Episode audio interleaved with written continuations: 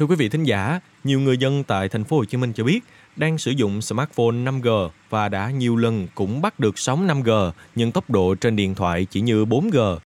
Trong show podcast ngày hôm nay, mời quý thính giả hãy cùng với chúng tôi lắng nghe những thắc mắc của người dân cũng như giải đáp cụ thể của những đại diện hệ thống bán lẻ các thiết bị điện tử về vấn đề này quý vị nha. Thưa quý vị, anh Trung Thông, ngụ ở quận 7 cho biết đã sử dụng nhiều smartphone 5G trong vài năm qua và đã nhiều lần kết nối 5G thử nghiệm của các nhà mạng.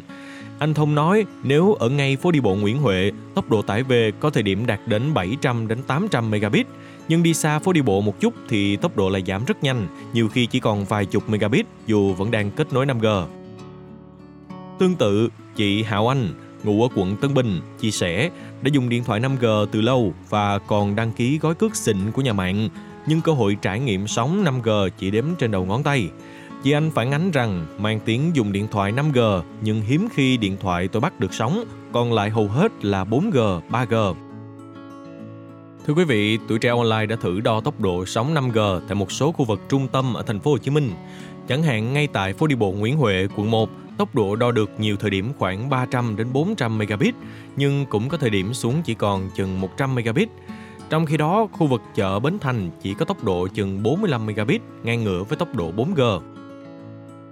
Trao đổi với tuổi trẻ online, trưởng phòng kỹ thuật một nhà mạng di động cho biết, do vẫn đang trong thời gian thử nghiệm, các nhà mạng chỉ dựng một hoặc vài trạm phát sóng 5G ở một số ít khu vực nên sẽ không có nhiều người dân được tiếp cận sóng 5G thường xuyên. Hơn nữa, ở các khu vực có sóng 5G, do nhà mạng có thể chỉ dựng một trạm phát nên những ai ở càng gần trạm thì nhận được tốc độ càng cao và giảm dần khi ra xa. Bên cạnh đó, cũng vì có rất ít trạm 5G nên nếu nhiều người dùng cùng kết nối đến một trạm cùng lúc cũng sẽ làm giảm tốc độ kết nối. Trao đổi với tuổi trẻ online, ông Nguyễn Thế Kha, giám đốc thương mại hệ thống bán lẻ FPT Shop cho biết, trên thị trường hiện nay, thiết bị đầu cuối được trang bị 5G đã là tiêu chuẩn với các dòng sản phẩm smartphone mới ra. Đặc biệt, dòng smartphone tầm trung cao từ 7 triệu đồng trở lên rất phong phú và gần như đều được trang bị sẵn 5G, chỉ trừ một số mẫu đặc biệt giá rẻ và thúc đẩy bán hàng trong thời gian ngắn mới trang bị chỉ 4G. Tuy nhiên, theo bà Phùng Phương, đại diện hệ thống bán lẻ di động Việt, hiện nay đa phần khách hàng khi mua smartphone 5G đều chưa khai thác sử dụng kết nối này nhiều bởi khu vực có 5G còn hạn chế. Với thực trạng này, việc sử dụng được 5G phụ thuộc hoàn toàn vào nhà mạng, không phải từ điện thoại, nên dù người dùng có muốn trải nghiệm cũng gặp khó khăn, vì khi có khi không, hoặc chỉ có tại các điểm thử nghiệm.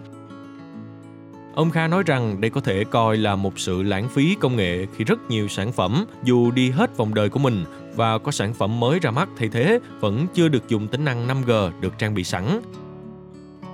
Do đó, nhiều người dùng lẫn các doanh nghiệp bán lẻ đều kỳ vọng mong muốn 5G được triển khai mạnh mẽ từ năm 2024 để người dùng có thể trải nghiệm sự khác biệt trên các thiết bị được trang bị 5G. Đây có thể là tiền đề để tạo ra một xu hướng, động lực nâng cấp điện thoại với người tiêu dùng, giúp thúc đẩy hoạt động bán lẻ thiết bị công nghệ có thêm các giai đoạn phát triển mới. Đồng thời, giúp người dùng sớm tiếp cận với kết nối thông minh IoT, trải nghiệm các tính năng AI, đồ họa, thực tế ảo một cách mượt mà khi không có Wi-Fi. Mong là số podcast ngày hôm nay đã giải đáp được cho quý thính giả câu hỏi tại sao đã đăng ký 5G mà tốc độ sử dụng chỉ như 4G. Đừng quên tiếp tục theo dõi và đồng hành với podcast Báo Tuổi Trẻ trong những số phát sóng lần sau. Xin chào, tạm biệt và hẹn gặp lại.